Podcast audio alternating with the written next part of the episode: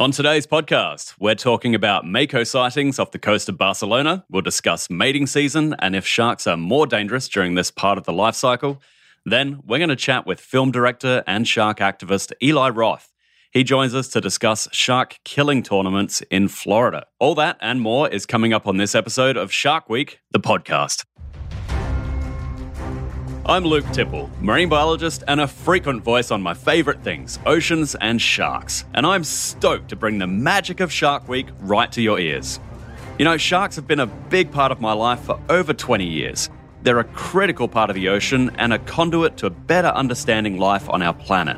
So, whether you've never seen Shark Week before, or you've been a die-hard fan over the 30 plus years it's been around, this podcast is for you.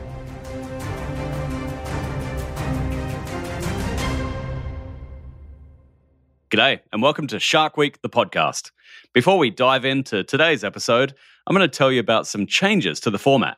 Now, don't worry, this is still Shark Week, the podcast. I'm still Luke Tipple, and we're still here bringing you amazing shark content and guests on this weekly Shark Week podcast.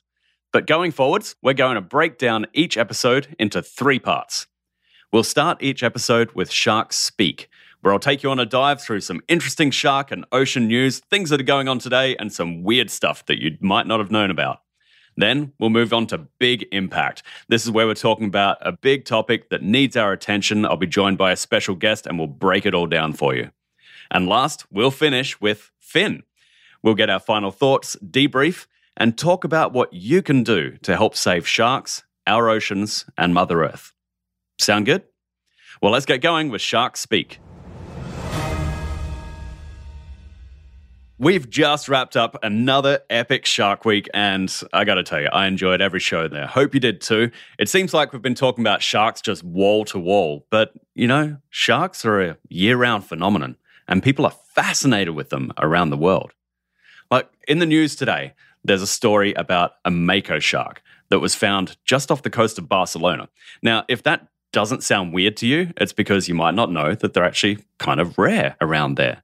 Now, it actually took them a little bit of time to think about it because this Mako shark was found by a Cetacean Underwater Association, a guy named David Jara. Now, he photographed it. He initially thought it was a sunfish. It just goes to show that they're not used to seeing sharks around there all that often. But he thought it was a sunfish. Then he noticed, wow, that's a dorsal fin. And then he thought, wow, that might be a great white shark because it was actually kind of big. And if you don't know, Makos kind of look like great white sharks, especially when they're really big. But he went on to say that there's no record of a video of a short fin Mako in the Spanish Mediterranean. So they've now discovered this fish out there. And granted, they're not out there specifically looking for it, but these guys are working with cetaceans. They're working with whales and dolphins, that type of thing. So they're always out at sea, always looking for stuff. They know what a sunfish is, which is a very obscure fish and there's a Mako. So for me, that's a pretty good symptom of some health in the Mediterranean that a Mako is there. But it could also be that there's some changes going on in the area. We know that Makos travel a lot. We know that they're highly migratory. For them to be turning up in an area where they're not traditionally found, that could speak to food availability, it could speak to water temperatures, it could speak to a lot of different things. But the fact that they're there, I think, is great. Now, this is a critically endangered species. It's been recognized in a place where it hasn't been before. I think that's just a good news story, and everyone should be stoked about that.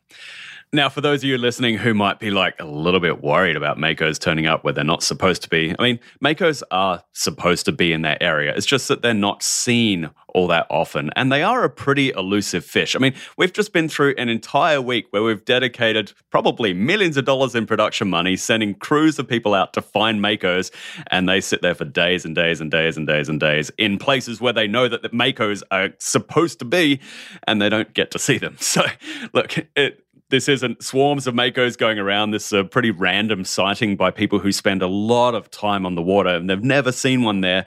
But it's worth noting that it's kind of cool that sharks have these massive global ranges and that, you know, they have the ability to surprise us occasionally.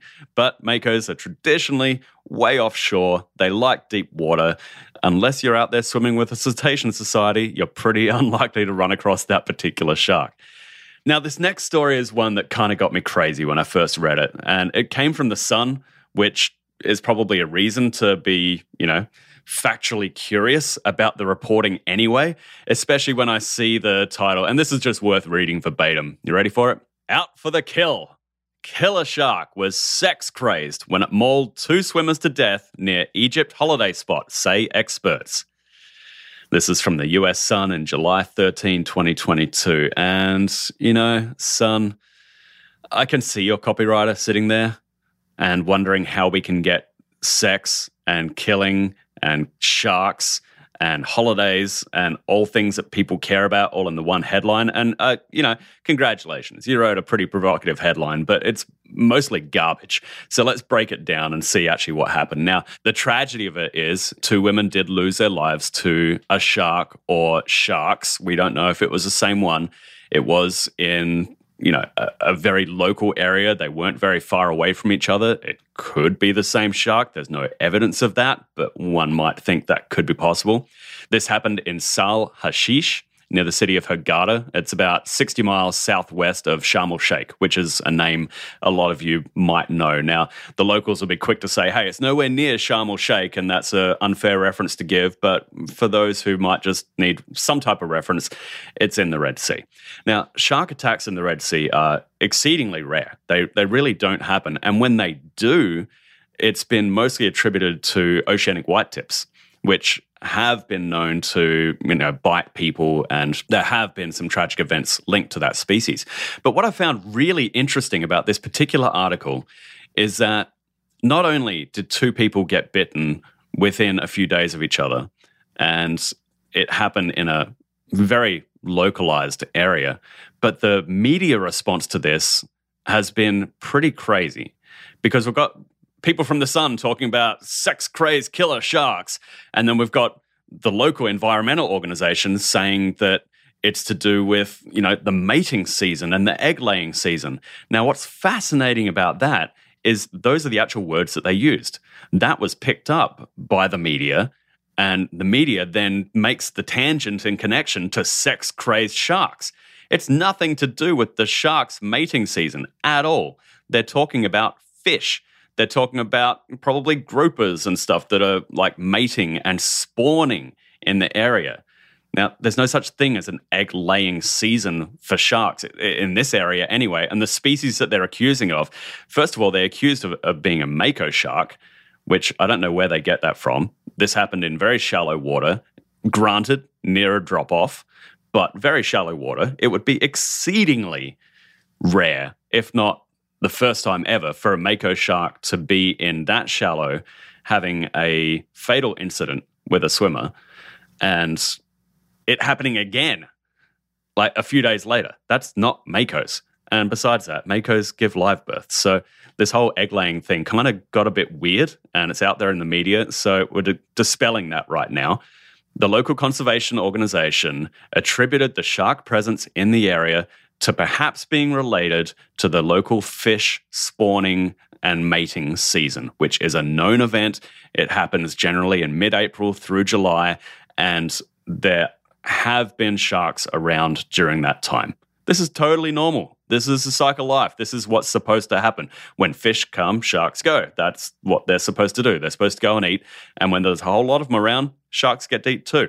Now, the logic behind an article that cites sharks' mating season being responsible for a heightened sense of aggression in the water kind of makes sense when you hear about it, but that's really not how it works. The male shark is highly aggressive towards female sharks during the mating period. Now, I'm not even going to say mating season because that doesn't even make sense with sharks. You know, they're they're very opportunistic. They do go to places at certain times to mate, but it's not really a, a season per se. But it's not fair to just translate that aggression to saying, oh, if I'm in the same area, they're going to be aggressive towards me. Now, I can tell you that a male shark, once it's very determined to mate with a female shark, won't care about the person swimming near it. And that event is extremely unlikely to happen near somebody who's swimming around anyway, particularly in a tourist resort.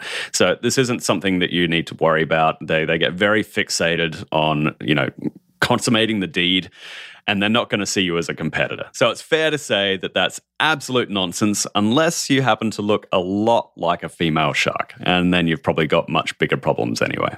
As to what species this was, it actually took me quite a bit to drill down because I found multiple reports of a mako shark being responsible. And then I found multiple reports of an oceanic white tip, which they didn't directly attribute, but they said it was probably because of historical evidence. But then I found an eight page report issued by the local committee, which was written in some English and some not. They're saying that it was a single tiger shark now because of the actual bite marks that were on the victims. So it's extremely likely that a tiger shark would exhibit this. Well, actually, let me roll back that rhetoric. It's not extremely likely that a tiger shark would bite somebody, but this type of behavior, the type of attack that it was, the location where it was, the evidence of there being fish spawning around the place, yeah, that's going to bring in tiger shark. So it's pretty likely in this case that it was a tiger shark. Now, whether it was a single tiger shark or not is it, that's completely up for you know, conjecture. No one's ever going to know that unless they happen to catch a tiger shark and found genetic evidence of those victims inside that shark. Now, the local response was also pretty interesting with this because they basically shut down everything. Now, this is a very tourist heavy location, a place that greatly relies on money coming in from overseas. They have a lot of tourists from the Middle East. They have a lot of tourists from the UK and Europe, and the waters there are beautiful. I've spent a lot of time there myself. The Red Sea is gorgeous. You should definitely go. There's some great diving there, and the sharks, when you get to see them, are fantastic. I've seen aggregating hammerheads there, and that was fantastic. But they have had a few incidences recently and, you know, the last incidences were like five years ago or something. So it's not a common event. But you know, the local authorities were fairly quick to say that, hey, it's all to do with overfishing and it's to do with carcasses getting dumped from local ships, um, which could be the case. You know, local ships are throwing offal overboards and sharks could be around. There was a lot of blame getting laid on external factors that basically said, hey, we're a tourist resort and if we just stop some of these things, the sharks will go away.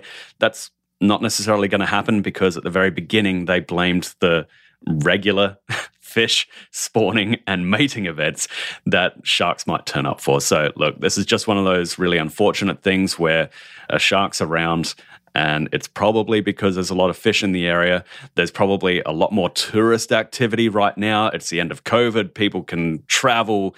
You know, there's just a lot more activity in the water in the, that period of time. Some animals might have changed their locations a little bit it's nothing we can really blame on the shark or whatever. It's just something to be aware of that, hey, if you're going to go into their environment and you are in a fish spawning season, we've said this before about Florida and other places in the world.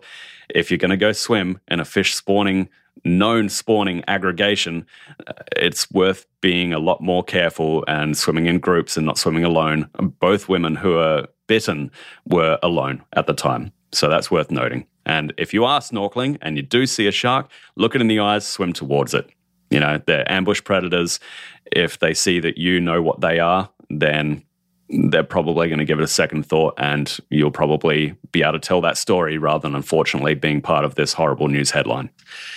Now, lastly, we're going to talk about a shark tournament that took place in Riviera Beach, Florida, just recently, happened on July 9th, 2022. Now, this thing just absolutely blew up. It's been all over the news, it's been in media, it's been on social media feeds, and there have been some big celebrities that have been talking about this.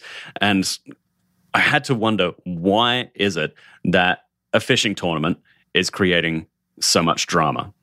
And it was a pretty easy answer because these fishing captains decided to hold a shark tournament and they decided they were going to kill as many sharks as they could. Well, at least that's what they were saying on the social media boards. Now, if you talk to the actual organizers of the shark fishing tournament, they're saying that they're holding a scientifically valid, uh, permissible, and uh, totally normal shark fishing tournament where they're going to go and census some of the sharks in the local area. And they did. They harvested nine sharks that we know of, nine big bull sharks. They say that they released 328 sharks, which is a heck of a lot of sharks in a particularly focused area. And as you may well know, releasing sharks doesn't mean that they lived. Sharks are extremely prone to stress, and some species, like hammerheads, once they're caught, they get so stressed that they might give birth prematurely. Uh, they very frequently die. Uh, they're just extremely vulnerable to stress. So, yeah, they released quote unquote 328 sharks. They harvested nine of them. And in the lead up to this event, there was protests because people caught wind of these chat boards where people were talking about killing as many sharks as they could, shoot them, sink them, cut them. They were very graphic in the way that they were talking about eliminating sharks from an area. And that was very clearly the focus of at least some of the people associated with it. And I'm not even saying these are the people on the boats. I'm saying that these are the people on the chat boards that created a huge amount of preheat for this tournament. And this is something we're going to be talking about with Eli Roth in just a moment. But it's worth noting that the people protesting these tournaments were particularly angry about bull sharks being targeted. Going out and targeting bull sharks in a certain area is borderline stupid. I mean, you're taking out a very long lived animal from a very focused area and you're just completely destroying the trophic pyramid in that particular area you know, bull sharks do travel, but they do kind of hang out in certain areas. So you've just taken you know the top predator out of a fairly localized ecosystem. It might be a, a larger reef system. It might be a 50 mile area or something that they were targeting. But to sharks that's a fairly you know smaller area. That's their neighborhood and you've just removed them all. But anyway we're going to get deep into this with eli in just a moment.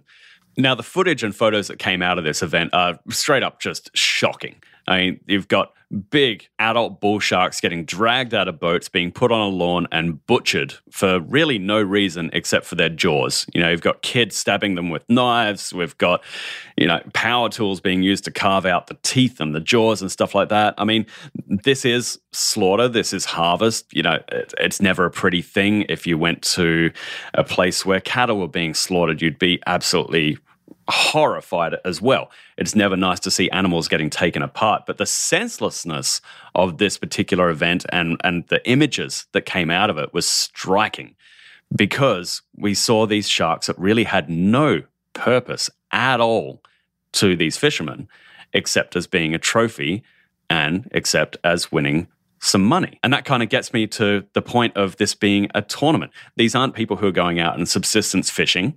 They're not particularly shark fishermen in a sense that that's how they make their money. They're not harvesting the meat. In many respects, the meat is gross tasting and toxic to them because of the heavy metals. So, this is literally an event that was targeting sharks for really no purpose except for trophies and if you talk to the event organizer, this guy named Robert Fly Navarro, who I'd love to talk to sometime because I want to hear both sides of everything, but he's gone heavily on the record saying that the sharks are overpopulated in a certain area and they needed to census and do a bit of a cull, his words. So he was saying that as fishermen, they're going out, they're catching fish the tax man, quote unquote. If you haven't heard that before, that's a fisherman's term for, you know, getting your fish taxed by the tax man, the shark, who's coming up and eating that fish that you're trying to catch for yourself and pull onto your boat. Now, he's saying this is happening just way too regularly. There's too many sharks out there.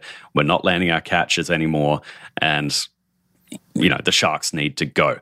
That is a anecdotal and admittedly um, fairly well researched in the sense that they're out there a lot. You know, fishermen are fonts of knowledge, but they're not scientists. They're not censusing what those animals are doing to the local populations. They're not uh, following migration patterns. They're not realizing the importance of that particular animal to different ecosystems or different locations. They're just seeing maybe their favorite fishing spot has a couple sharks around and they're losing their fish, whether it be for commercial or you know private or just their own edification and, and eating when they're trying to catch a fish, a shark's getting it. And and that was kind of his justification for needing to go do it. And NOAA actually said that this is totally okay. I mean, they literally gave them guidelines for how to do this, and they had no problems with it. So we've got official government organizations saying, yeah, no problems, go out and target all these sharks. They actually have catch quotas for these sharks that you're supposed to be allowed to do. And officially, no laws are broken. However, Our next guest is going to help us understand why there perhaps should be laws that have been broken here and perhaps how there were laws broken. And we're going to learn about that with Eli Roth, who's coming up just next in Big Impact. So, today I'm stoked to welcome a guest who is extremely passionate about shark conservation and lately has been a vocal critic of shark killing tournaments. Eli Roth is a film director and shark activist. He probably needs no introduction to many of you out there, and I want to welcome you to the show. How you doing, mate? Great. Thank you, Luke. Happy to be here. Love talking sharks. Yeah, yeah. And mate, I've been, uh, you know, you've been out there just lately. Um, this killing tournament, this shark fishing tournament uh, got you pretty enraged. Well, every, this is the season. I mean, this is every time, like this year, around every time. Last year it happened too, and the year before where you just start looking at all these shark killing tournaments uh, that are happening up and down the east coast of the United States, and everybody loves to you know criticize Asia and criticize Indonesia and Spain and all the places they're killing sharks and places they're eating them, but nobody looks at our own backyard and says, "What are we doing?" and what is the purpose of this? And it's it's amazing how these people hide behind science, which is just such a complete joke. But I started getting sent Facebook messages from a group, and this group of Florida fishermen were going, We're going to go and kill, we're going to make this the bloodiest, most brutal kill tournament in 50 years. I mean, I have the screen caps of the messages. So a lot of people were going, Hey, have you seen what's going on? And I started making noise about it and tagging everybody, and everyone was just like, Is this really happening? And a lot of people, what was great was a lot of people started waking up to not just the tournaments, but the insane amount of corruption uh, and how little the government organizations do and how they just kind of willfully ignore people and allow the tournaments to happen. And then one amazing, amazing woman went in um, and she did it like she got permission from these guys. She, she sort of was like, hey, I'm a fisherman too. And they let her in and she filmed what they're doing. And all these people that were acting like this is for science and conservation are children stabbing sharks with knives, cutting them open with power tools, posing with beers for selfies, all the stuff you'd imagine that, you know, we, the worst of the worst. Uh, and then they go, well, it's all legal. We can do it. And the, sec- the sick part is it is legal. So, then there was another one in Alabama. There was one in Block Island, Rhode Island that actually canceled because they were so afraid of the backlash. But my new mission in life is to kill all of these tournaments because they're so useless and so unbelievably destructive. And literally, the purpose is for social media likes and prizes. I mean, that's it. Yep. There's nothing else that they can do with this. Well, let's let's take it back to kind of uh, the inception of how you got involved in this first one because I think this is kind of a pivotal point that we're facing here. And, you know, shark tournaments have been going on for a long time. They've been kind of up and down with corporate sponsorships. Uh, the reasoning behind it, you're correct, is, you know, sketchy at best. But this particular one may be one of those turning points. And I think it started with those chat boards. Um, can you fill us in on some of that? Because it was pretty crazy. Yeah, I mean, every species, there's, you know, 50 years ago it was save the whales. And then, you know, you could feel the, the dolphin safe tuna. And remember the cove was the thing where everyone's like, whoa, there's a dolphin slaughter, which is, by the way, again, going to happen starting soon. But eh, the blackfish, you know, we, we needed that kind of turtle in the straw moment for sharks where you're just like, what are we doing? Why are we doing this? Regardless of whether the stocks are at 100%. By the way, they're down 90%. They're near extinction. And we're still doing this and people are defiant about it. Like, how is this, how is this happening? And this is something I learned about when I was shooting Fin And uh, I went to one outside Boston where I grew up. I didn't know this was going on. And the thing is, 30 years ago, it wasn't a problem. You know, this shark extinction is something from the last 20 years. It's not because of Jaws, it's because money came into China and people started selling shark fin soup. And then they created these laws where you can't just cut off the fins, you got to land the whole shark. Well, all that did was multiply the problem. Because then they started these nonsense industries of fake science like shark liver oil and shark cartilage pills and selling shark jaws and shark meat. The meat is so toxic and none of it's tested. It just goes right into supermarkets. They're not testing it for mercury. Talk to Shark Girl Madison or Reggie Domingo at Nakawe. They're, they're testing the meat and showing it's 30 times the amount of mercury. So the problem is that sharks have, you know, everyone's saying, look, if you go to NOAA fisheries on the damn NOAA website. Now, NOAA just got Mako's banned for fishing as of July 5th, but on their website, they still list Mako as a really great alternate source of protein. I mean, NOAA is part of the Department of Commerce. So I just started digging into it. I started, you know, showing it in the documentary, and I have all that footage. I have it in VR, and every year I just release it, and people are just like, "Wait, what?" Is this real? Is this going on right now? And when I showed people the sponsors that were part of the Alabama Deep Sea Fishing Rodeo, which was Coca Cola, Yamaha, US Army, Food and Drug Administration, iHeartRadio, Chevrolet, and they're all sponsoring this. And, and the problem is that the tournaments don't say we're killing endangered sharks. They go, hey, it's for charity. We're giving money to scholarships. This supports local industry. They make it seem like it's a great thing. It's been going for 30 years. But we are at a turning point. We are at the point now. I mean, Diego Cardeñosa, who's someone I interviewed for Fin, who has a, a lab at Kadoorie Farms in Hong Kong and DNA tests the shark fin trade, is like seven out of the 10 sharks that are being traded are now like very close to extinction. Like they're going to be gone. They are not coming back. And the problem is that killing sharks is a billion dollar industry. So every time people speak up, the classic line I hear is, well, you're not a scientist. You're just a filmmaker. Shut up and stay in your lane. Or, well, we need this research. Or, well, we really need, we could, the only kind of data we can get is from dead sharks. So, you know, the tournaments are actually quite beneficial. So this nonsense of lying and hiding behind science, all it does is keeps the killing going. And the, as every time a shark is out of the water, someone is making money. It's a complete lie. And, and do you know who loses? We all do. In fact, I talked to Austin Gallagher, who has a fantastic NGO called Beneath the Waves. He just presented a paper in Portugal that's going to be printed very soon. But basically, through the Bahamas, which is protected waters, and obviously none of the fishermen are starving there, and it's not like everyone's being eaten by sharks there. The sharks live quite freely in the Bahamas. They discovered that the tiger sharks specifically were all congregating in this one area where there was seagrass beneath. The seagrass is where the turtles are feeding. The tiger sharks are feeding on the sea turtles. But because the tiger sharks feed on the sea turtles and the seagrass is allowed to grow, this seagrass is eight times more powerful than the rainforest at trapping carbon. So all of these companies that want to be carbon neutral and talk about carbon offset, the easiest way to do it is by letting tiger sharks live. Like, don't kill tiger sharks. It's so insane. And there's photos from Alabama from these fishermen. You can look it up on Brian Rowe's Facebook, which is very public. It's children riding dead tiger sharks that have distended their stomachs. So it's it's just like the, the whole culture that sharks are these monsters that are these prizes for us to kill has to change. You know, we have to start seeing them really as protectors of the ocean and protectors of our oxygen. And they are the doctors of the sea. They keep the sea clean. They are not monsters. And yeah, is there an increase in shark bites? Yeah, you have 7 billion people in the water. People are going to get bit. But wherever there's fish, there's going to be sharks, but they're not biting you on purpose. They're not eating you on purpose. But we have to protect them the way we did the whales. Otherwise, it's gone. And then God knows what's going to happen. If we take some of those points and say, all right, we need to isolate things because we can only legislate what we can isolate, right? We can't say, all right, the entire world has this problem and we need to address it on all fronts. Individual people need to say, all right, here's something that I can do tangibly or that I can focus on tangibly and we'll change that one thing. And we do that a million times over, we've solved the problem, right? You know, theoretically. So, this particular event, you have evidence of the fishermen beforehand getting involved, talking to each other about what they were planning to do, which was kill and sink a bunch of sharks.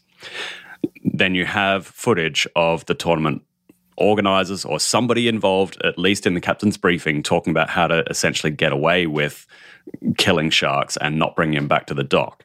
And you said that it's a fairly corrupt thing. Explain that process and is this a problem with all tournament or was this a particularly isolated one where it was bad?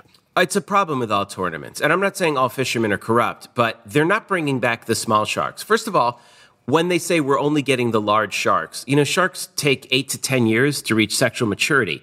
So you're literally taking the only sharks that can breed out of the water. And they say they're not going after the babies, but they're not bringing them back.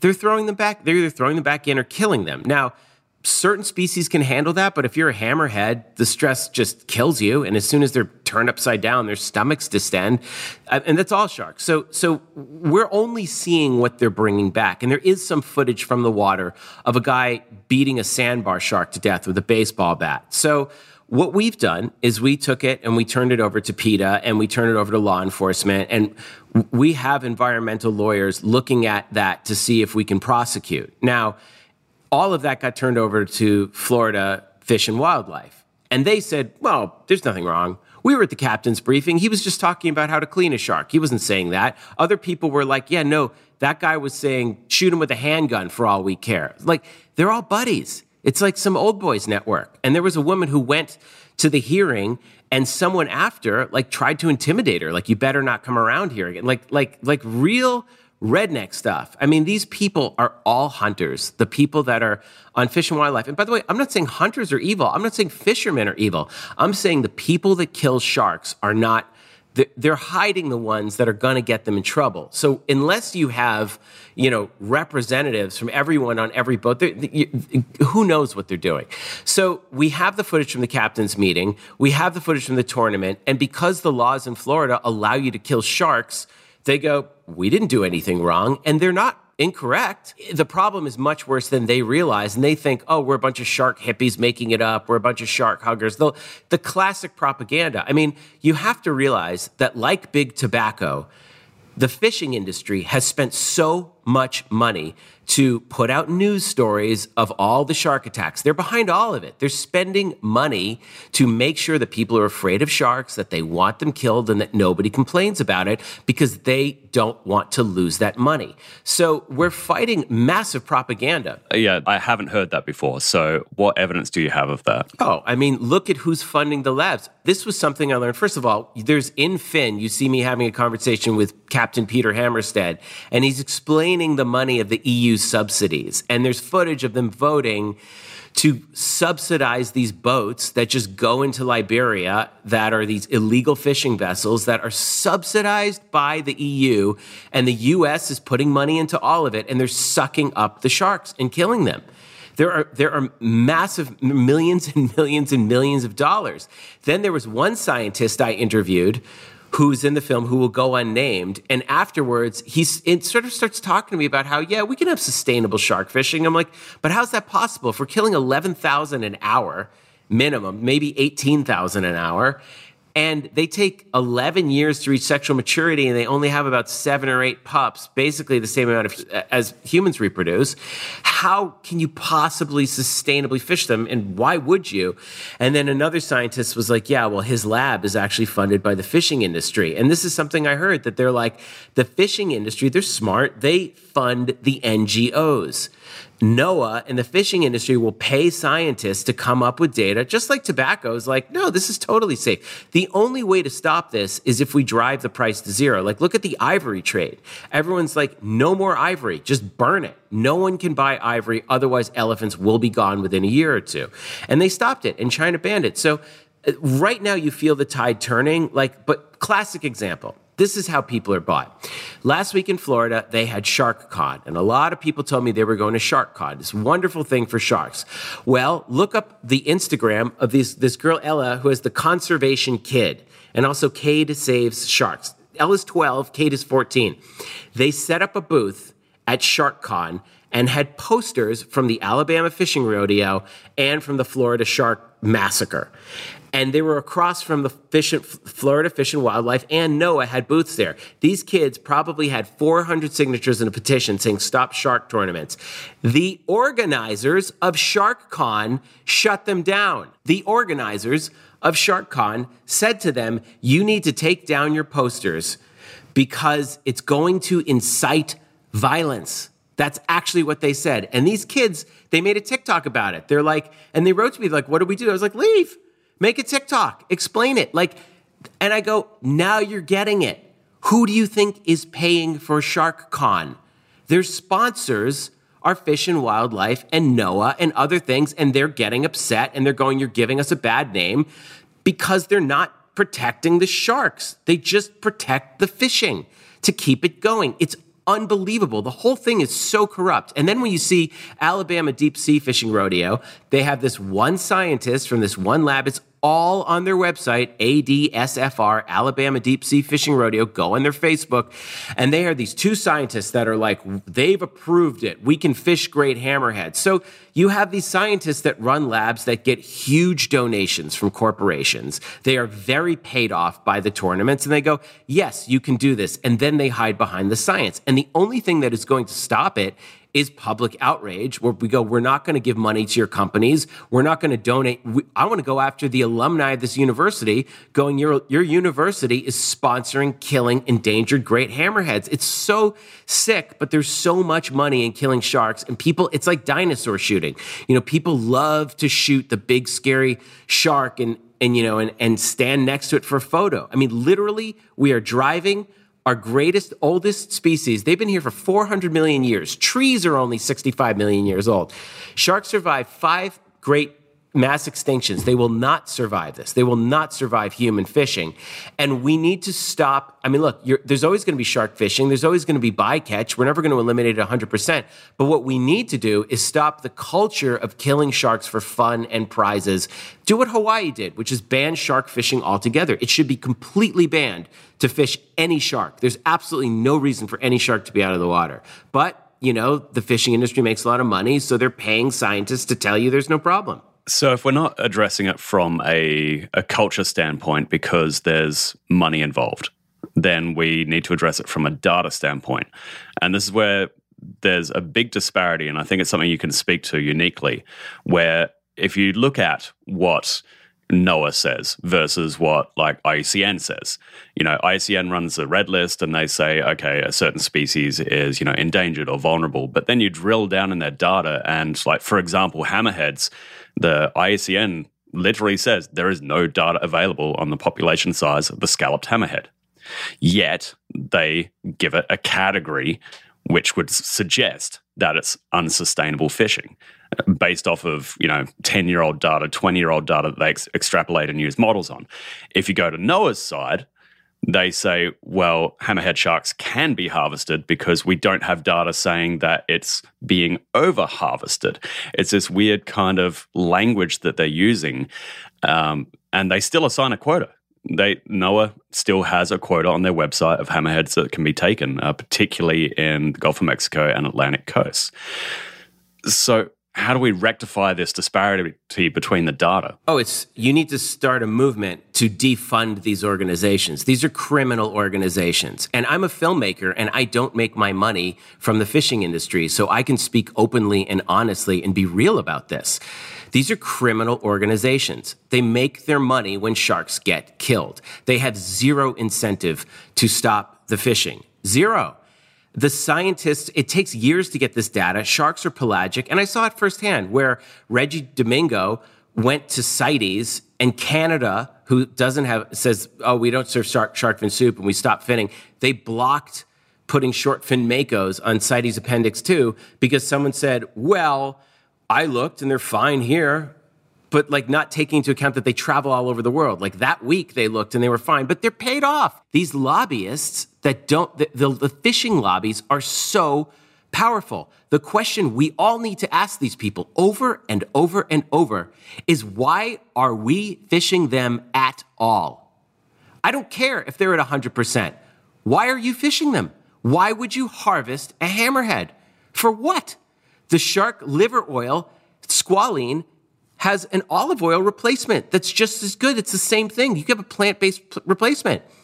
The shark cartilage pills are nonsense. It's proven to be junk science that causes inflammation. The meat is too poisonous and toxic for anyone to eat. Humans can't eat it. It's going to cause impotence, brain damage, birth defects. It's loaded with mercury. So, why are we even asking NOAA for data? Why aren't we just saying, why in the hell are we fishing them in the first place? We don't go polar bear hunting. Like, what are we doing? Are we gorilla hunting? Are we panda hunting? Why would you kill a shark? It's not a source of food. Hunters that I know that are real hunters, 90% of whatever carcass they kill, they consume. This is 0%. So when I hear these data points, and so everyone goes, What do we do? What do we do? You raised a really good question because it does get overwhelming. The fishing industry wants you to be overwhelmed. They want you to go, well, the problem's so bad, I'm helpless. You're not helpless. Your voice matters so much more than you know. One 12 year old girl with a sign made fish and wildlife and NOAA terrified because they're speaking the truth. All you have to do is use your voice, and you can focus on one thing.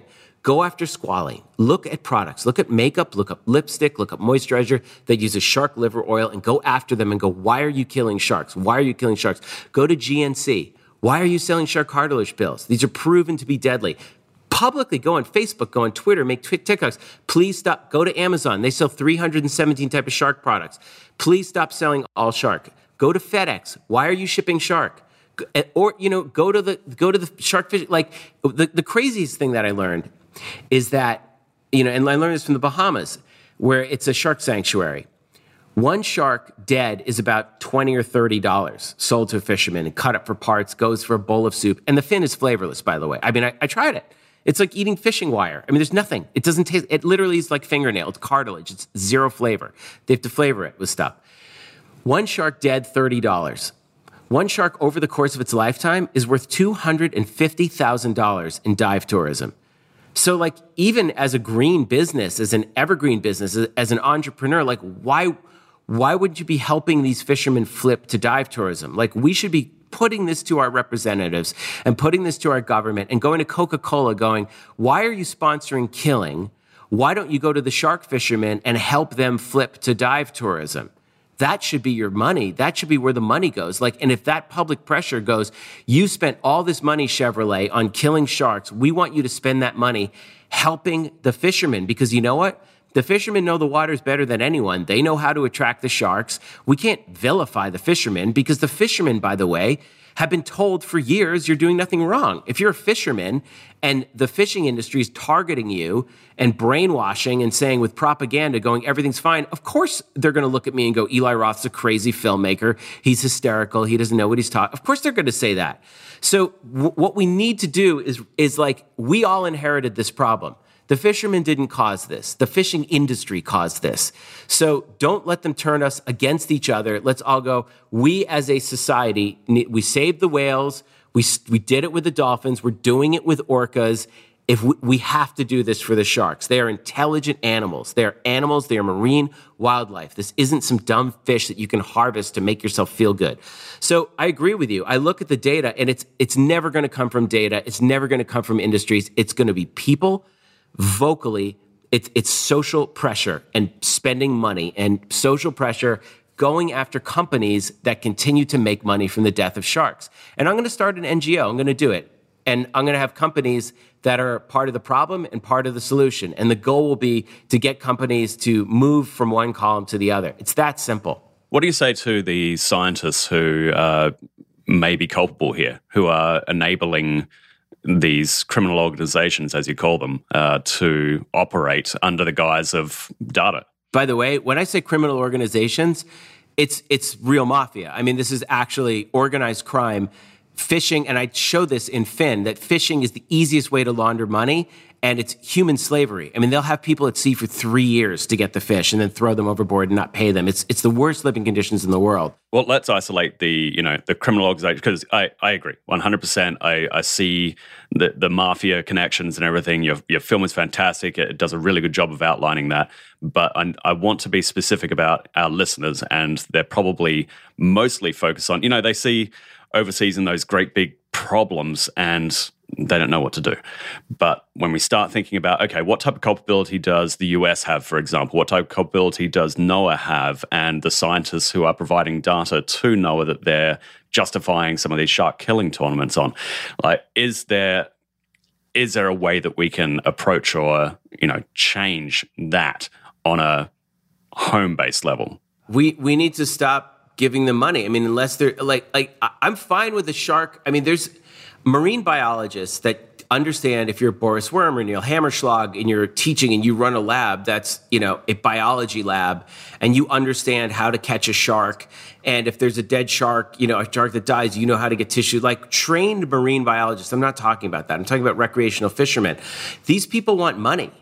And I think that we need to start targeting them going, who is paying your bills? Every time a study comes out Because now the shark fishermen in Florida have already organized a statewide tournament. They've already talked to NOAA. They're posting about it in their face group, bragging about it.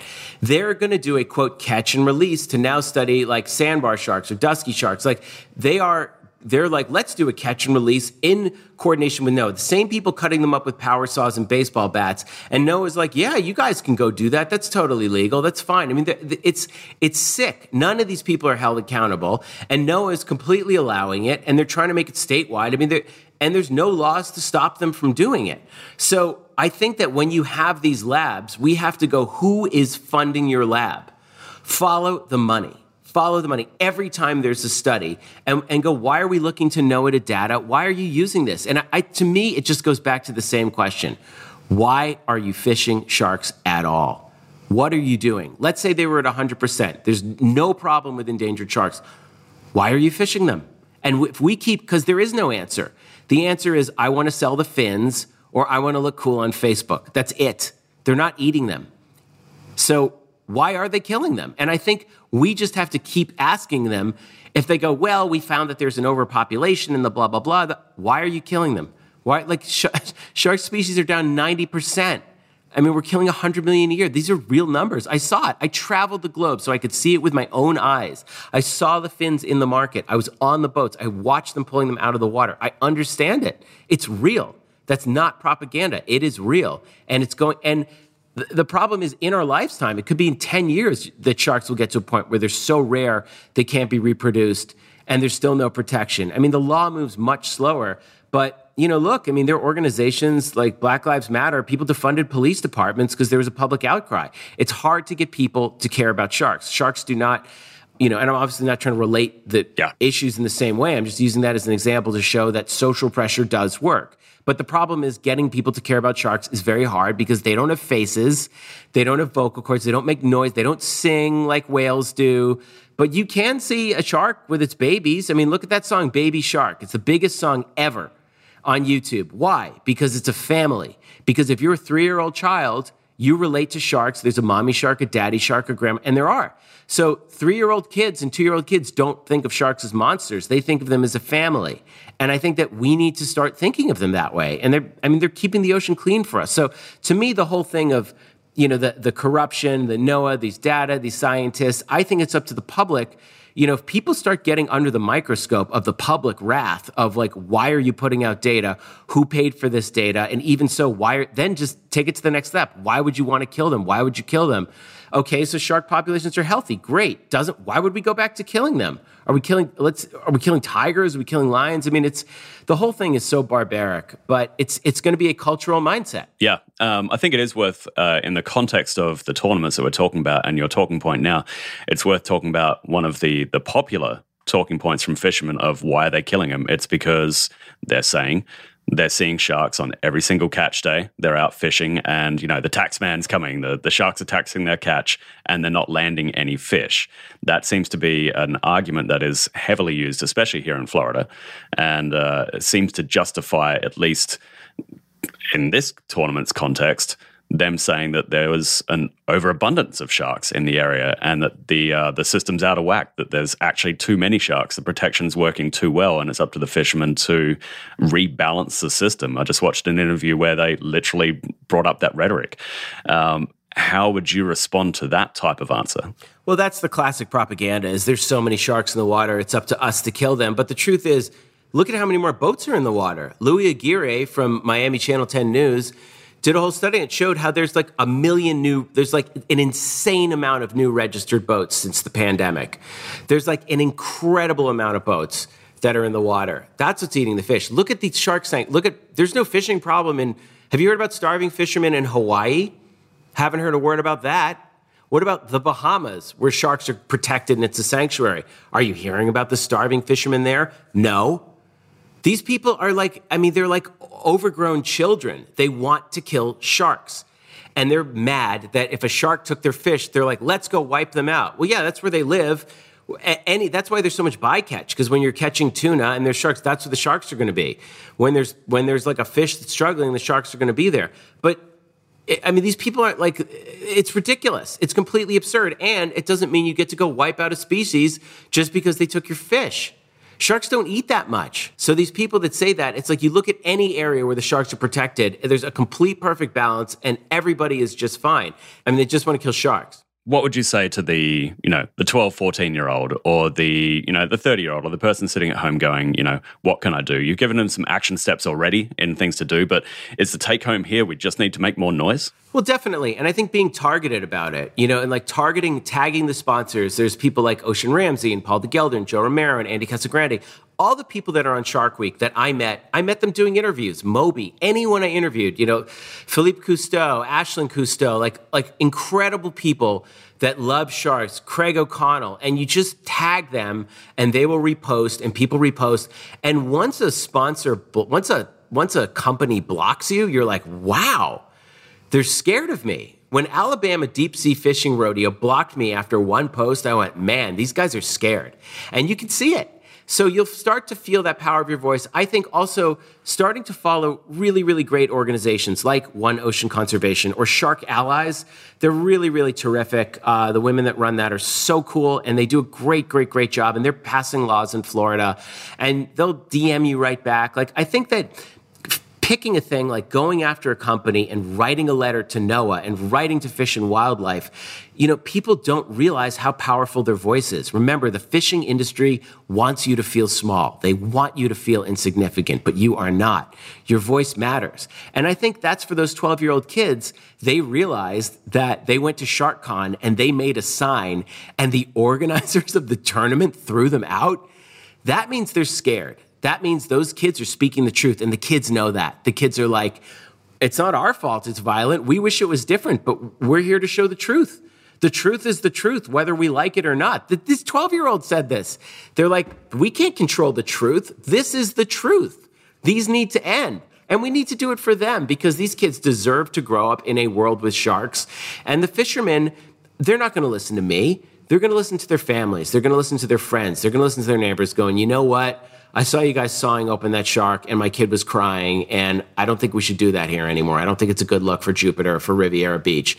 And people talking to Chris at the Rod Room who lied and said he wasn't involved and let everyone use his backyard. And then, you know, he just, he's just one of those guys. People go like, come on, dude, you can't do this. And then we can start to put, we'll see what violations there are. If there are animal cruelty violations, then a number of organizations are going to go after the tournament organizers and then take that to NOAA and going, why are you letting criminals run run these tournaments. Look what they did last time. How's this okay? Yeah, uh, I want to thank you for uh, you know using your profile and your platform uh, to protect sharks as you're doing is extremely important. And what you've done, particularly around this tournament, I think is, as I said, it's pivotal, and I think it's going to change some things, which I think is fantastic.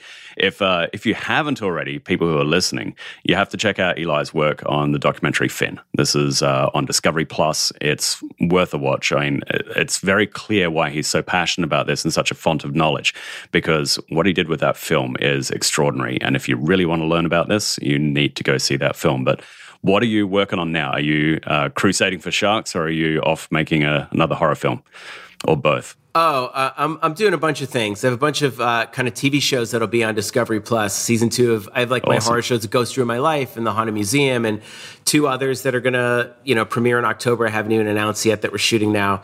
But uh, I love it. I'm in the middle of another uh, documentary that's just starting. Again, like I like to sort of make them without telling anyone what it is, and then having other people doing it, and then sort of dropping it when it's done.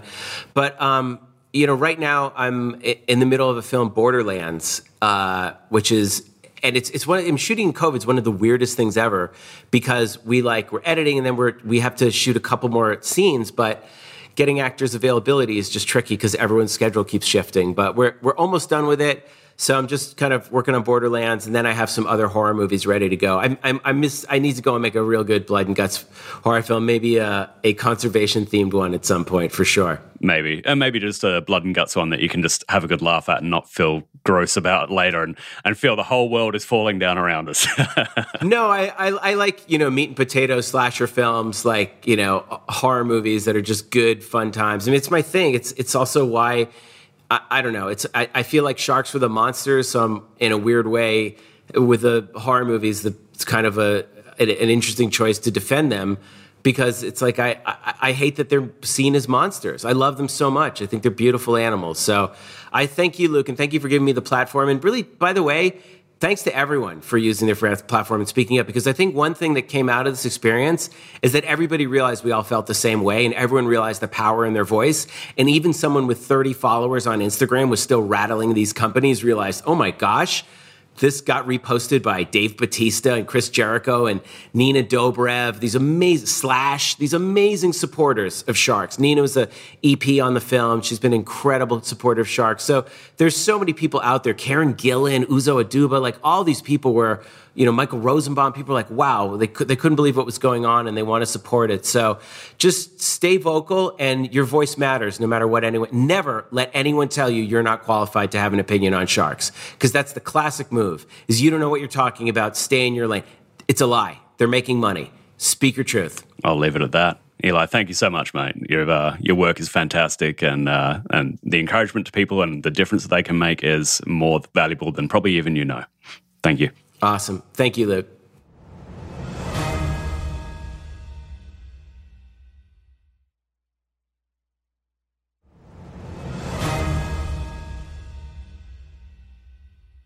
Now, I don't know about you, but my mind is kind of blown by that. You know, I spent my life around sharks and I spent my life in shark conservation, but talking to Eli, hearing his passion, hearing his work, and some of the claims he's making are eye opening. And I hope that you listen to every little bit of that and you watch his documentary and continue to follow him to see what more we can do individually to make this change.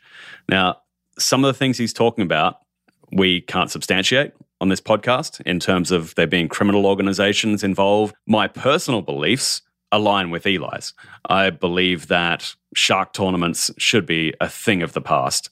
Uh, it's akin to going out and having a lion tournament or an elephant tournament or you know a polar bear tournament. I thought was a good comparison that he put forward. I think there's no place for it in a civilized society, and there's certainly not a place for it ecologically. But further than that, this whole global pandemic of shark fishing for fins and for status and for meat is something that we really need to address as a global society. And I love that he gave us some ideas there in having a voice and the things that we could do. And we're here in the Fin to add on to that, to give you some calls to action about what you can do and perhaps some of the things that we need to rethink as a society. Now, specifically on tournaments, if you want to talk to the organizers of some of these shark fishing tournaments, you can go to the Florida Fish and Wildlife Conservation Commission at myfwc.com. Go to their contacts on there, write to them, and tell them, hey, we see no place in our civilized society for a shark fishing tournament, especially ones like this that are sponsored by big companies that have a stake in it, where people are incentivized to go out and find the biggest mature breeding age sharks. And let's also acknowledge that it takes them many, many years to get there. And they're also catching sharks that are smaller and therefore not being kept for the prize money. But those smaller sharks, most likely, have not bred yet. They have not done their job yet. They have not contributed to their own populations. And they most likely were stressed to the point of, well, they most likely probably died know, a lot of them. So it, it is totally fine to catch and release a shark. A lot of them can get away with it, but some of the species that they're encountering, I know, just didn't stand a chance once they got caught. And if we're to believe the chat boards that we've previously referenced several times, the people out there fishing, I don't know if they were on the boats or not, but they were certainly talking about a lot of things like pulling them up on lines, shooting them in the head, sinking them out if they weren't worth the prize money. That is not how we should be treating our super predators and the things that keep the oceans clean and healthy for our entire civilization. It's, it's just silly. So, if you want to know my personal thoughts, shark tournaments need to go. And we need to do everything we can to make that happen. So, anytime you see somebody on social media calling out one of these tournaments, do them a favor, click on the petition that they might have or share their post or you know contact the organizations in charge of it whether it be NOAA or FWC or some of these organizations they might just write back and say hey this is scientifically supported. We're doing this supported by scientists. But the fact is we really don't need this you know, there, there are scientists who will say quite rightly, hey, we can get valuable data from the carcass of a shark or from clippings from a shark, but we can find better ways to do that. We don't need to be doing it under tournament restrictions. And if you might say, hey, look, it takes money to make that happen, well, that's true. Maybe we petition some of these brands that want to sponsor or one of some of the brands that have dropped out of fishing tournaments. So we can look at brands like Aon, Astoria Bank, Budweiser, Foley Caterpillar, Gosling's Rum, Lexus. A lot of these brands that used to sponsor tournaments but have now dropped out because of pressure. Maybe we support those brands and say, hey, you know that money you used to spend? Maybe spend that on scientific research and give these scientists their own boats where they can go out and monitor the ways that these fish are being caught and released safely rather than just being on a boat while fishermen haul them in for a catch as quickly as they can and have small regard over the safe release. Now, there's a lot of companies who haven't dropped out of these tournaments yet. And these are ones that you can actively decide whether to support or not. This is totally up to you. But if you're buying Coors or Miller or Sam Adams or Captain Morgan or Coca Cola, shopping at Home Depot, Nissan, Hertz, Yamaha, all these brands just supported this local tournament and they support other tournaments as well. I'm not saying they're culpable in the sense that they know what's really going on. They see an advertising opportunity. But we as consumers can speak with our with our money, with our wallets, and if you choose to support those organizations, at least some part of what you're spending on them will go towards killing sharks at some level until these tournaments are stopped. Now, there is something I wanted to talk about here which there really isn't a good answer for right now, and that's frustrating to all of us who understand it. But there is an inconsistency in the data, and that I spoke about it with Eli. The data is what we as scientists rely on to make policy. That policy is championed by politicians and you know companies and sponsors and all the rest. But that data is so important because it helps us decide what to do and how to appropriately manage species. Now, Eli just got through telling us that globally, 90% of sharks have been depleted that many species are facing extinction. Now, if we look at some of the available government source of information, they tell a totally different story. So I can go onto IUCN, which you can do right now. Just search for IUCN Red List and look up your favorite species. You might look up, uh, let's say the you know the hammerhead, and look up scallop hammerhead. The IUCN will say that they're critically endangered with a decreasing population. Then you can go over to NOAA fisheries and see that there's a permissible number of hammerheads that you're allowed to catch. Now, how can that be possible? How how can those two organizations, you know, NOAA, who's in charge of at least the US's fisheries and, and help set a lot of international policy as well, not forgetting that these fish are not American sharks. a lot of them travel and a lot of them contribute to, you know, genetics worldwide. And then you've got the IUCN, which looks very globally, and they do have data that they rely on for local populations, but they kind of try to do a, a global assessment of stocks. So who's right? Is it that NOAA's saying, oh, it's okay, you can catch hammerheads locally because they're not being heavily fished locally? We don't have evidence of them being depleted locally. Yeah, it might be a problem internationally, but not for us. Because that's what they're saying. That's literally what they're saying. They're saying that our data says that it's sustainable, at least to some degree, up to a certain amount. Whereas the IUCN says that globally this is a problem, we just need to stop it essentially. And this just goes species by species. It, it's something that we can find. Like if we look at the black nose shark, which you might not know about, black nose shark is a cool little shark. They're, they're super cool. They only weigh like 40 pounds. They get up to a few feet long. Uh, fast little reef associated shark. Now, if we look at the IUCN, they say, and I'm going to read this verbatim because I think it's important. Overall, given that the southwest Atlantic portion of the range comprises at least two thirds of the geographic range, this species is suspected to have undergone a population reduction of 50 to 79% over the past three generation lengths. So that's 26 years. So in the last 26 years, they've been depleted by 50 to 79%. Now, NOAA allows for eight black nose sharks per vessel per trip, with a total harvest of about 38,000 dry weight pounds, which is somewhere between about 1,700 and 2,000 sharks per year in a very small area. I mean, very small globally, but we're talking about, you know, the Gulf of Mexico, basically. How can both of those things be correct? I, I, I struggle with that concept because IUCN doesn't have the data that they need. They they specifically say we don't have updated data. A lot of their studies are 10 years old and they're extrapolating.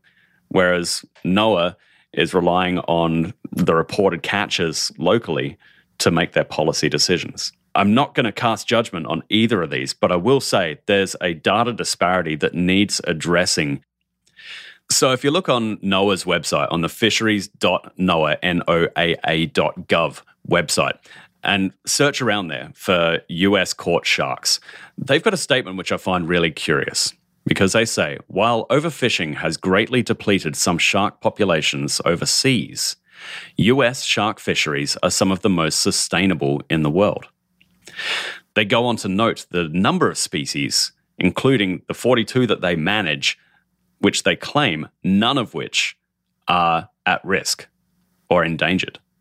And they claim quite rightly also that while being managed, some species have increased in population. And that's true. But the curious thing is, if we look at other data sources, worldwide accepted sources of you know the, the conservation status of a species, they will take those same species and put them in a vulnerable or endangered category. Both can't be right. But can they? Because we're talking about local versus global. The uncomfortable fact is that sometimes both can be right, but we need to explore this further. It's all well and good to talk about conflicting data, but what really matters is what this like how does all this matter to you? You might say, you know what, I believe NOAA or I believe IUCN. And you'd probably be right. I mean, they both have good data sources. They both have good scientists working on them. Uh, but I guess what I'm saying is we kind of need to keep an open mind towards all of the data sources. And if one data source is conflicting with another, we need to look at what is the worst case scenario. If if one of them is right, does that mean we lose a species? And if that's the case, shouldn't we focus all of our efforts into substantiating the data of the one that has the worst case scenario? And if we disprove that, fantastic. Great. Let's talk about management. No one's ever going to fully agree, I think, at least in the near future, on, you know, stopping shark finning or stopping shark fishing around the world. I'd love them to, but I'm biased, admittedly. But we need to focus on our data sources. We need to keep an open mind to those data sources. We need to know that there are people collecting valuable data for every data source there is, but they all have motivation. And that's both good and bad. The conservationists want things conserved, the fishermen want to fish. We have to find a middle ground, but we also have to realize that we can't keep reducing the resource before we find the actual appropriate management procedures from hard data. So, how do we protect the critically endangered animals that we don't have good enough data on from being caught around supposedly sustainable ones? Well, we probably just need to stop doing what we're doing until we understand what we're really doing to our oceans. I mean, that would be my response. I, I realize that that's kind of hardcore, like, hey, just stop it all. But we are kind of at that point where you just heard Eli say that there's this tipping point where we're seeing our oceans being decimated. We're seeing shark populations being decimated. We have a fantastic week every year where we celebrate these sharks, but what are we doing for the other 51 weeks of the year where, you know, there's everyone from local tournament organizers to apparently mafia organizations going out and targeting these animals the fact is, once they're gone, we're not going to be able to bring them back. We've got over 500 species, but we need every one of them because they're such specialists that we need them in every single corner of the, the ocean that they inhabit. So, my take on this, my fin on this, would be that we need to end every single instance of shark take until we can see that it is truly sustainable to take certain species and the data agrees. And without the data, I don't think we can ever do something responsibly. Okay, well, that's all for today's episode. Stay tuned to this feed as we continue to cover the sharkiest current topics, talk to top scientists and experts, and learn about the latest conservation efforts to keep this amazing animal and our oceans from extinction. Thanks for listening to Shark Week, the podcast. Be sure to rate us five stars and subscribe for more shark fun facts. Until next time, I'm Luke Tibble, and I'll chat to you soon.